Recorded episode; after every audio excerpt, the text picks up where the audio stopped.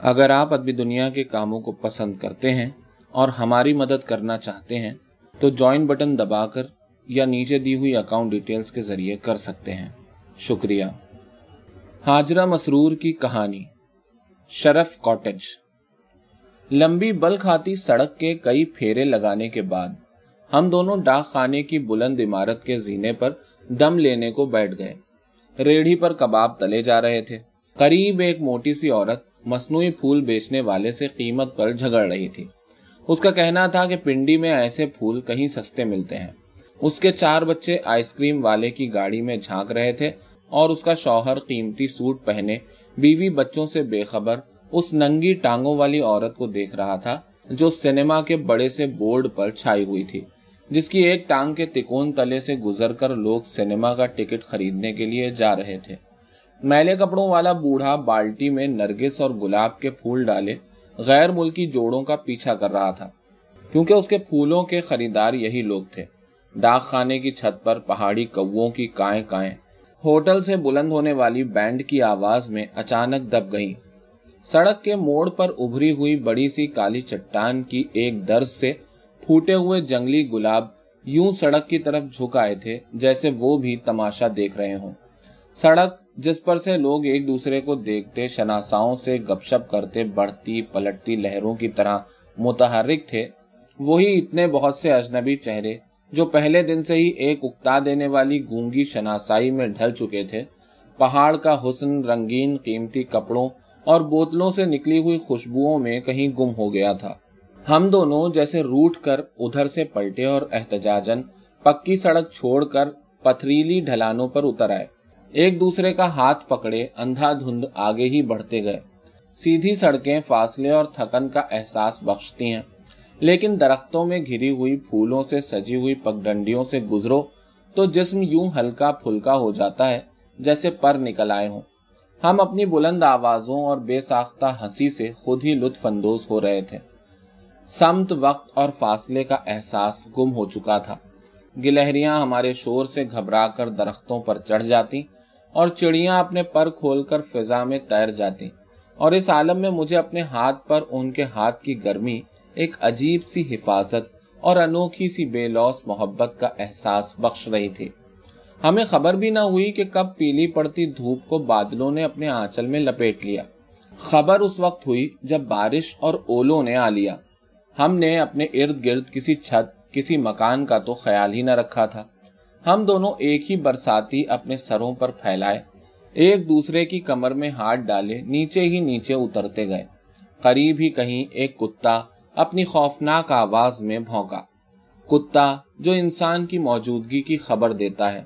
اور پھر دھواں دھار بارش کی لڑیوں کے پیچھے سے ایک ہیولا سا ہماری طرف بڑھا۔ آ جاؤ پیچھے پیچھے، آ جاؤ۔ سنبھل کر آنا صاحب۔ بڑی بڑی مونچھیں بارش کے دھوئیں میں بھی نمایاں تھیں۔ ہم گرتے پڑتے پیچھے چل پڑے۔ درختوں سے ڈھکی ہوئی پہاڑی ڈھلانوں پر بنے ہوئے گھر بڑے منکسر مزاج ہوتے ہیں۔ اپنا سر جھکائے رکھتے ہیں۔ ہم تو چھت کی پناہ گاہ کے کہیں قریب ہی تھے۔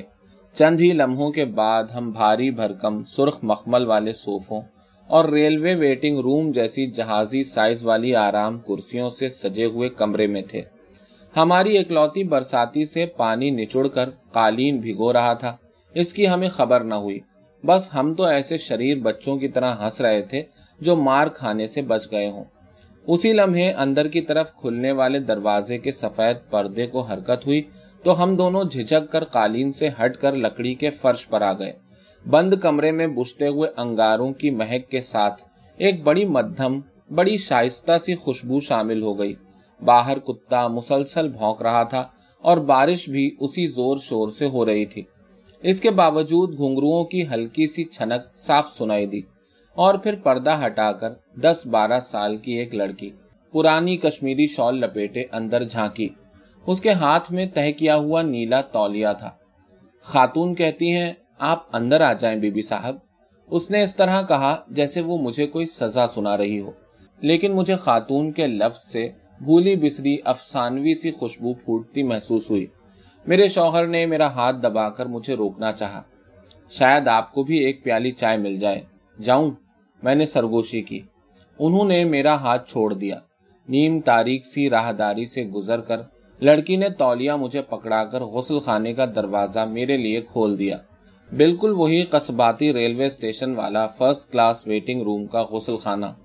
اگر یہاں کوئی اضافہ تھا تو اونچی سی کھڑکی پر سفید جھالر والے سفید پردے کا اور کھوٹیوں پر ٹنگے ہوئے بہت سے نیلے پیلے سرخ کپڑوں کا، جن سے پسینے کی اور خوشبوؤں کی ملی جلی سی خوشگوار بو پھوٹ رہی تھی۔ میں نے دھندلے سے آئینے کے سامنے چہرہ خشک کرتے ہوئے سوچا، اگر چلتے وقت ساجد بھائی نے ہمیں زبردستی اپنی برساتی نہ تھما دی ہوتی تو کیا ہوتا؟ انہوں نے کہا تھا کہ پہاڑوں کی بارش اور دھوپ کا کوئی اعتبار نہیں ہوتا۔ غسل خانے کے دروازے پر گھنگروؤں والی تھپکی سن کر میں نے دروازہ کھولا تو دیکھا وہی چھوٹی سی لڑکی ہاتھوں پر استری کیا ہوا، نیلے رنگ کا شلوار سوٹ لیے کھڑی تھی، جس میں سے وہی شائستہ سی خوشبو پھوٹ رہی تھی، جس نے اس گھر میں داخلے کے وقت ہمارا استقبال کیا تھا۔ خاتون کہتی ہیں، آپ کے کپڑے بھیگ گئے ہیں، یہ پہن لیجیے۔ لڑکی نے کہا، نہیں، شکریہ، ضرورت نہیں۔ تم مہربانی سے میرے صاحب کو تولیا دے دو، وہ جو باہر کمرے میں ہے نا، انہیں میں نے لڑکی کی طرف تولیا بڑھایا۔ خاتون کا حکم ہے کہ بی بی کی دیکھ بھال گلجان کرے اور صاحب کی دیکھ بھال بابا کرے۔ فکر نہ کیجیے لڑکی نے چاندی کے گھنگرو والی چوڑیوں سے بھرا ہوا ہاتھ اٹھا کر اپنے سر پر بوڑھیوں کی طرح شال درست کی۔ آپ ادھر بیٹھ جائیں بی بی صاحب، خاتون نے کہا ہے۔ لڑکی مجھے چھوٹے سے ہال میں چھوڑ کر بلی کی طرح چپکے سے غائب ہو گئی۔ لکڑی کی ڈھلوان چھت کے نیچے بیٹھ کر بارش کی تیز آواز یوں معلوم ہو رہی تھی جیسے کوئی چھت پر ٹیپ ڈانس کر رہا ہو۔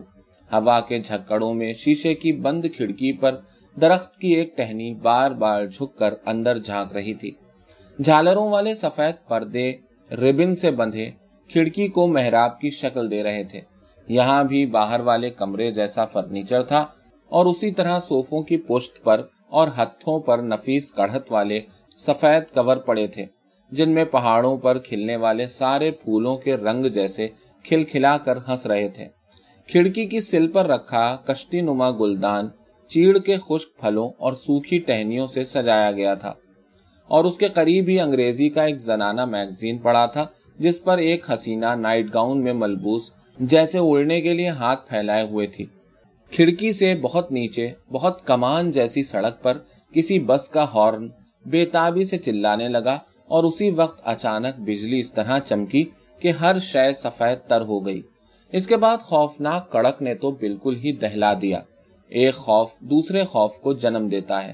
سارا ماحول ایک دم مجھے بے حد پرسرار لگنے لگا۔ گھر میں صرف ایک چھوٹی سی لڑکی جو کٹ پتلی کی طرح چلتی ہے اور باہر وہ خوفناک مونچھوں والا آدمی اور پھر کتے کا مسلسل بھونکنا۔ مجھے یوں لگا کہ اب ادھر ادھر کے دروازے دھڑ دھڑ کھلیں گے اور جانے کون کدھر سے برامد ہوگا۔ آخر وہ خاتون کہاں ہیں جن کے حکم سے یہاں ہر کام چل رہا ہے؟ اچانک دروازے کے پیچھے گھنگرو بجے اور میں نے گھبرا کر آواز دی۔ لڑکی، اے لڑکی، سنو، ادھر آؤ تم۔ لڑکی پردہ ہٹا کر دبے پاؤں چلتی میرے سامنے آ کھڑی ہوئی۔ تمہاری بیگم کہاں ہے میں نے اسی لہجے میں پوچھا۔ وہ تو ادھر نہیں، وہ تو لاہور میں ہے لڑکی نے مجرموں کی طرح سر جھکا کر آہستہ سے کہا اور بلی کی طرح باہر کھسکنے لگی۔ میں اس کے پیچھے لپکی کہ یہاں سے باہر نکل جاؤں، لیکن اس سے پہلے کہ میں باہر جا کر انہیں اس پرسرار ماحول کی کہانی سناتی، وہ میری راہ میں کھڑی نظر آئی۔ ایک بے حد مدھم اور شائستہ سی خوشبو میں بسی سفید پردے کی محراب کے درمیان وہ کچھ یوں کھڑی نظر آئی جیسے ایک خواب ہو۔ مکمل حسن کیا ہے؟ اس کے سانچے ہر ذہن میں ہر سرزمین پر مختلف ہو سکتے ہیں۔ لیکن مجھے یوں لگا جیسے عورت کی خوبصورتی کی جو مکمل تصویر میرے ذہن میں تھی، وہ میرے سامنے ہے۔ میں ساکت رہ گئی۔ یقیناً اسے میرے چہرے کے تاثرات کا اندازہ ہو گیا تھا۔ اس لیے اس نے مجھے ہوش میں آنے کا موقع دیا اور پھر آہستہ آہستہ قدم اٹھاتی وہ میری طرف بڑھی۔ اس کا سفید جالی کا غیر معمولی لمبا دوپٹا دونوں شانوں پر سے ہوتا ہوا آبشار کے جھاگ کی طرح اس کی ایڑیوں کے آس پاس مچل رہا تھا۔ اپنا خوبصورت ہاتھ پھیلائے، وہ اس صوفے کی طرف دیکھنے لگی، جس پر وہ مجھے بٹھانا چاہ رہی تھی۔ میں خاتون ہوں، خاتون شرف خان۔ اس نے اپنا تعارف یوں کرایا جیسے کسی خفیہ خزانے کا پتہ بتا رہی ہو۔ میں نے اپنے نام کا پہلا ٹکڑا ادا کیا اور رک گئی۔ مجھے اپنی آواز اس کے سامنے بڑی کھردری اور گستاخانہ سنائی دی۔ لیکن اس نے مدھم سر میں میرے نام کا دوسرا ٹکڑا مجھے عطا کر دیا اور شاید وہ میری حیرانی کو سمجھ گئی۔ بارش سے پہلے میں آپ دونوں کو اپنے کمرے کی کھڑکی سے دیکھ رہی تھی۔ میں سمجھی آپ دونوں شاید بوٹنی کے طالب علم ہیں جو مال کی رونق چھوڑ کر یہاں پھر رہے ہیں۔ پھر میں نے سوچا کہ آپ دونوں جلد ہی شادی کر ڈالیں گے۔ بارش آئی تو میں نے بابا خان کو دوڑایا۔ آپ آئیں تو میں نے آپ کو پہچان لیا۔ میں نے آپ کی شادی کی تصویر اخبار میں دیکھی ہے نا۔ وہ رک رک کر بولنے لگی اور میں اسے دیکھتی رہی اور اس اتفاق کا لطف لیتی رہی کہ وہ مجھے پہچان گئی۔ آپ دونوں میں ذہنی ہم آہنگی ہے، یہ دیکھ کر مجھے بہت خوشی ہوئی ہے۔ آپ دونوں یہاں آ کر ہر چیز سے ایک جیسی دلچسپی لے رہے ہیں۔ مجھے بڑا اچھا لگ رہا ہے۔ عام طور پر ایسا ہوتا نہیں۔ اکثر شادیاں، خیر، آپ تو خود ہی یہ باتیں جانتی ہوں گی۔ وہ ٹھہر ٹھہر کر خود کلامی کے انداز میں بول رہی تھی۔ میں نے اس کی گنگناتی نرم آواز کے بہاؤ میں اپنے الفاظ کا بند باندھنا مناسب نہیں سمجھا۔ اس لیے ہوں ہاں کرتے ہوئے بس اسے دیکھتی رہی۔ ہم لوگ ہر سال یہاں آ جاتے ہیں گرمیوں میں۔ میرے پاپا نے یہ کاٹیج ایک انگریز سے خریدی تھی۔ مجھے یہاں آ کر بہت اچھا لگتا ہے۔ جیسے میں کسی اور دنیا میں پہنچ جاتی ہوں۔ اس کھڑکی کے باہر بھی سب کچھ کتنا رومانٹک ہے نا؟ اس نے میری طرف داد طلب نظروں سے دیکھا۔ میں نے اس بات میں سر ہلا دیا۔ نہ جانے لوگ یہاں آ کر مال پر گھومنا کیوں پسند کرتے ہیں۔ میں تو بالکل نہیں جاتی۔ اب دیکھیے، میرے گھر کے سارے لوگ وہاں گھومنے گئے ہوئے ہیں۔ روز جاتے ہیں۔ ممی تو آج کل پنڈی گئی ہوئی ہیں۔ میری خالہ بیمار ہو گئی ہیں۔ ورنہ وہ بھی خریداری کے بہانے سب کے ساتھ جاتی ہیں۔ یہ سب کہتے ہوئے اس کی آنکھوں میں ایک دبی دبی سی حیرانی تھی۔ اور آپ اکیلی رہ جاتی ہیں۔ مجھے بولنا ہی پڑا۔ ارے، یہ آپ کہہ رہی ہیں، اتنی خوبصورتی میں گھر کر انسان اکیلا کہاں رہتا ہے؟ پھر پاپا بھی تو ہیں گھر میں۔ کئی سال پہلے ان کی ریڑھ کی ہڈی پر چوٹ لگی تھی۔ نچلا دھڑ مفلوج ہو گیا۔ بس وہ کتابیں پڑھتے ہیں یا کھڑکی سے باہر دیکھتے رہتے ہیں۔ مجھے بھی کتابیں پڑھنے کا بہت شوق ہے۔ اس نے اٹھارہویں، انیسویں صدی کے کئی ناول گنوا دیے۔ ایک بات کہوں، اس نے لمبی سانس لے کر کھڑکی سے باہر دیکھنا شروع کر دیا۔ ضرور۔ میں نے جیسے سرگوشی کی۔ مجھے آج کے لکھنے والے اتنے پسند نہیں۔ میرا مطلب ہے کہ ان کے کرداروں میں کوئی مثالی کردار نہیں ہوتا۔ نہ سچی محبت، نہ قربانی کا جذبہ۔ اس نے یوں آنکھیں جھپکائیں جیسے قصور خود اس کا ہو۔ میں صوفے سے اٹھ کر کھڑکی کے پاس آ گئی۔ میرا جی چاہا اس سے کہوں، یہ مشینی دور ہے اور مشینیں بڑی اکھل کھری اور غیر جذباتی ہوتی ہیں۔ مگر میں اس سے کچھ کہہ نہ سکی۔ کہا تو بس اتنا، کہ آپ ٹھیک کہتی ہیں۔ وہ میرے پاس آ کر کھڑی ہو گئی۔ میرا جی چاہتا ہے کہ ایک ناول لکھوں، مگر مجھے اعتماد نہیں اپنے قلم پر۔ پھر لوگ کہیں گے، پرانے طرز کی چیز ہے۔ نہیں، آپ ضرور لکھیے، میں نے بڑے یقین سے کہا۔ آپ لکھ سکتی ہیں۔ میرا جی چاہتا ہے کہ تصویر بھی بناؤں، مگر دیکھیے نا، اب سیدھی سادی تصویریں بھی تو نہیں بنتی۔ اور پھر شاید میں تصویریں بنا بھی نہیں سکتی۔ کبھی فطرت کے حسن پر پیار آتا ہے تو پھر کشیدہ کاری کر لیتی ہوں۔ مجھے پھولوں سے بہت محبت ہے۔ ننھے ننھے پھولوں سے۔ وہ بول رہی تھی، تو میں اپنے سامنے رکھے ہوئے کشتی نما گلدان کو چھو رہی تھی، جس میں کوئی پھول نہ تھا۔ بس چیڑ کا ایک خشک پھل اور چند خشک ٹہنیاں۔ میں پھول تو نہیں توڑتی، یہ تو بالکل ایسا ہے جیسے کسی کو قتل کر دیا جائے۔ اس نے میری انگلیوں کی سوالیہ حرکت کا جواب دیا۔ پھول تو اپنی جڑوں کے اوپر بھی مرجھا جاتے ہیں، میں نے آہستہ سے کہا۔ ہاں مگر مرجھاتے ہوئے اپنے بیچ تو زمین کے سپرد کر دیتے ہیں۔ آپ دیکھیے، ان پہاڑوں کا کوئی مالی نہیں، مگر ہر طرف پھول ہی پھول ہیں۔ اس نے اس طرح کہا جیسے پھول اس کا بہت ہی ذاتی معاملہ ہو۔ چھوٹی لڑکی اپنی چوڑیوں کے گھنگرو چھنکاتی چائے کی ٹرے لیے اندر آئی اور ہم دونوں صوفے کی طرف لوٹ آئے۔ لکڑی کی چھت پر بارش اپنا ناچ ختم کر چکی ہے۔ اس کا احساس مجھے چائے کا گھونٹ لیتے ہوئے ہو سکا۔ دھواں دھواں سے پہاڑوں کے پیچھے ڈوبتے ہوئے سورج کا عکس اس کے چہرے پر پڑ رہا تھا۔ اس نے اپنی پیالی کو ہوٹوں سے چھوا تو کچھ اس طرح جیسے پیالی سے کچھ کہہ رہی ہو۔ کہیں اندر سے ایک بچے کے رونے کی آواز آئی۔ میں نے اس کی طرف دیکھا۔ اس نے میری آنکھوں میں سوال پڑھ لیا۔ میری سب سے چھوٹی بہن کا بچہ ہے۔ اس نے اپنے مخصوص انداز میں آہستہ سے اطلاع دی۔ میں پھر بھی اس کی طرف دیکھتی رہی۔ آپ کو میرے آئیڈیل کا اندازہ تو ہو گیا ہوگا۔ میں صرف دولت اور سماجی رتبے والے کے ساتھ خوش نہیں رہ سکتی۔ اس لیے چھوٹی بہنوں کو بٹھائے رکھنا کوئی اچھی بات تو نہ ہوتی۔ میں نے ممی کو بتا دیا تھا۔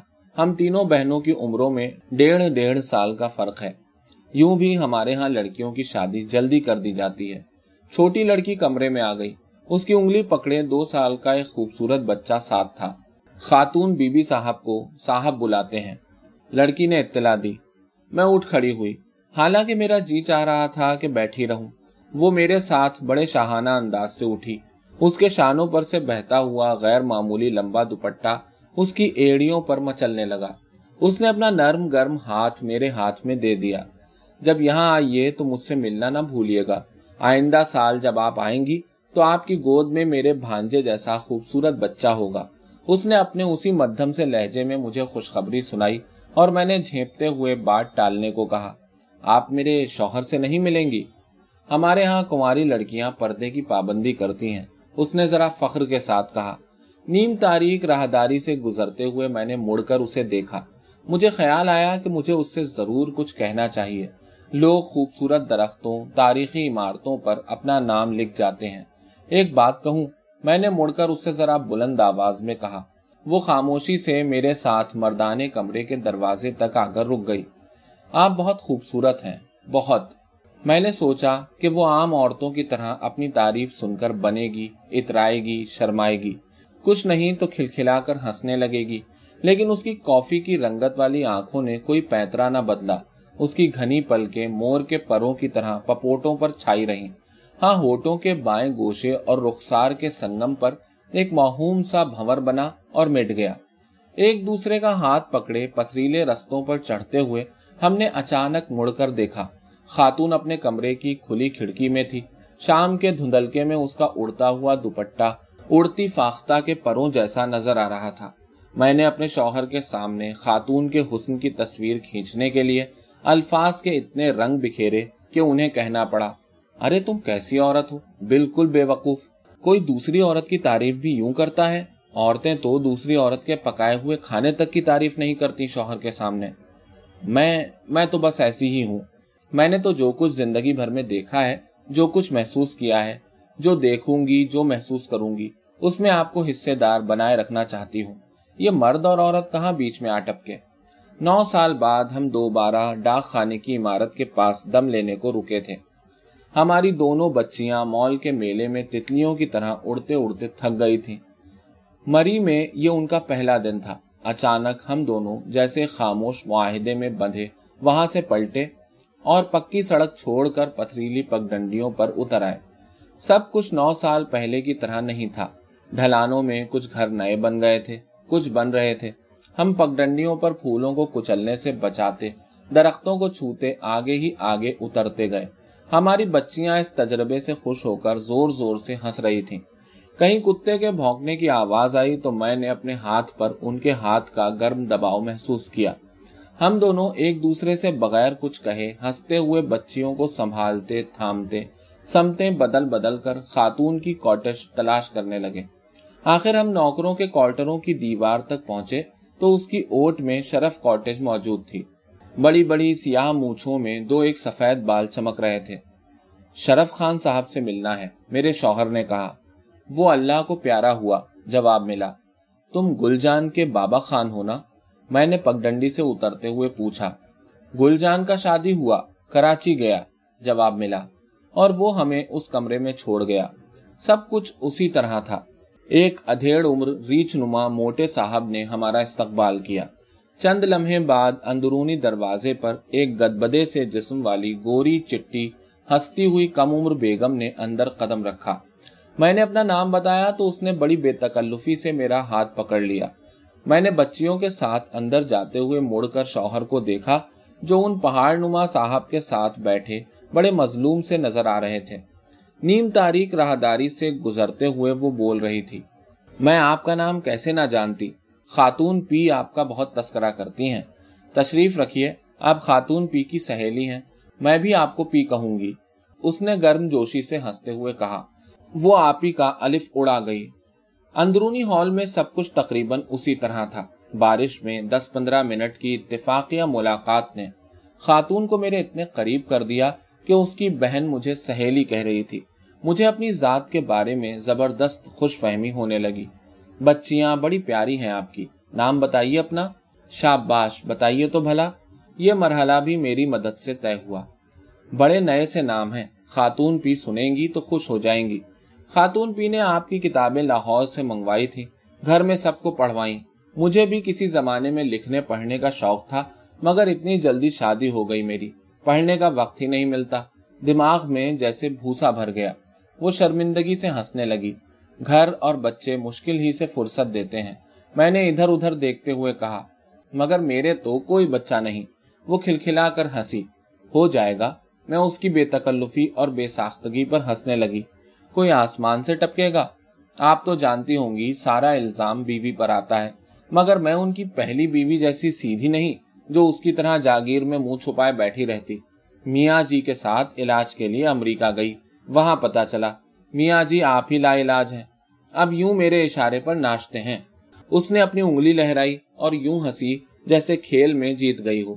مجھے اس بھاری بھرکم ریچھ نما شخص کے ناچنے کے تصور پر ہنسی آ گئی۔ پھر وہ بتاتی رہی کہ میاں جی کی جاگیر میں سے کیا کچھ اس کے نام لکھا جا چکا ہے۔ اس کی مسلسل باتوں کے درمیان میری آنکھیں بار بار راہداری کے دروازے کی طرف اٹھ جاتی۔ میں خاتون کی منتظر تھی۔ اس نے میری نظریں پکڑ لی اور وہ ہنستی ہوئی بھد بھد کرتی اندر چلی گئی۔ تھوڑی دیر بعد وہ ہنسی کی پھلجڑیاں چھوڑتی اندر آئی۔ تو اس کے پیچھے ایک ادھیڑ عمر عورت ٹرے میں بسکٹ، دال موٹ قسم کی چیزیں لیے اندر آ گئی۔ چائے ابھی آتی ہے۔ اس نے کہا، اور خاتون، میرے صبر کا بند ٹوٹ گیا۔ ارے، میں نے آپ کو پہلے نہیں بتایا۔ خاتون پی ایک بار گھر سے نکلی تو کب لوٹیں گی؟ کون بتا سکتا ہے؟ انہیں میری طرح موٹا ہونا پسند نہیں۔ آپ تو انہیں جانتی ہیں۔ وہ پھر کھلکھلائی۔ مگر مجھے یہ بھی نہیں معلوم تھا۔ خاتون کی شادی ہو گئی۔ میں نے پوچھا تو ہنسی کی پھلجڑیاں ایک دم بجھ گئیں۔ خاتون پی نے آپ کو نہیں بتایا تھا؟ اس نے حیرت سے پوچھا۔ میں نے کوئی جواب نہیں دیا کیونکہ نو سال پہلے پندرہ بیس منٹ کی ملاقات میں خاتون نے اپنے بارے میں اتنی بہت ساری باتیں، اتنے سحر انگیز طریقے پر بتا ڈالی تھی۔ اب خدا جانے اس کی بہن کس بات کے بارے میں پوچھ رہی تھی۔ ان کی ہمارے چچا زاد بھائی سے منگنی ہوئی تھی۔ بہت محبت تھی دونوں میں۔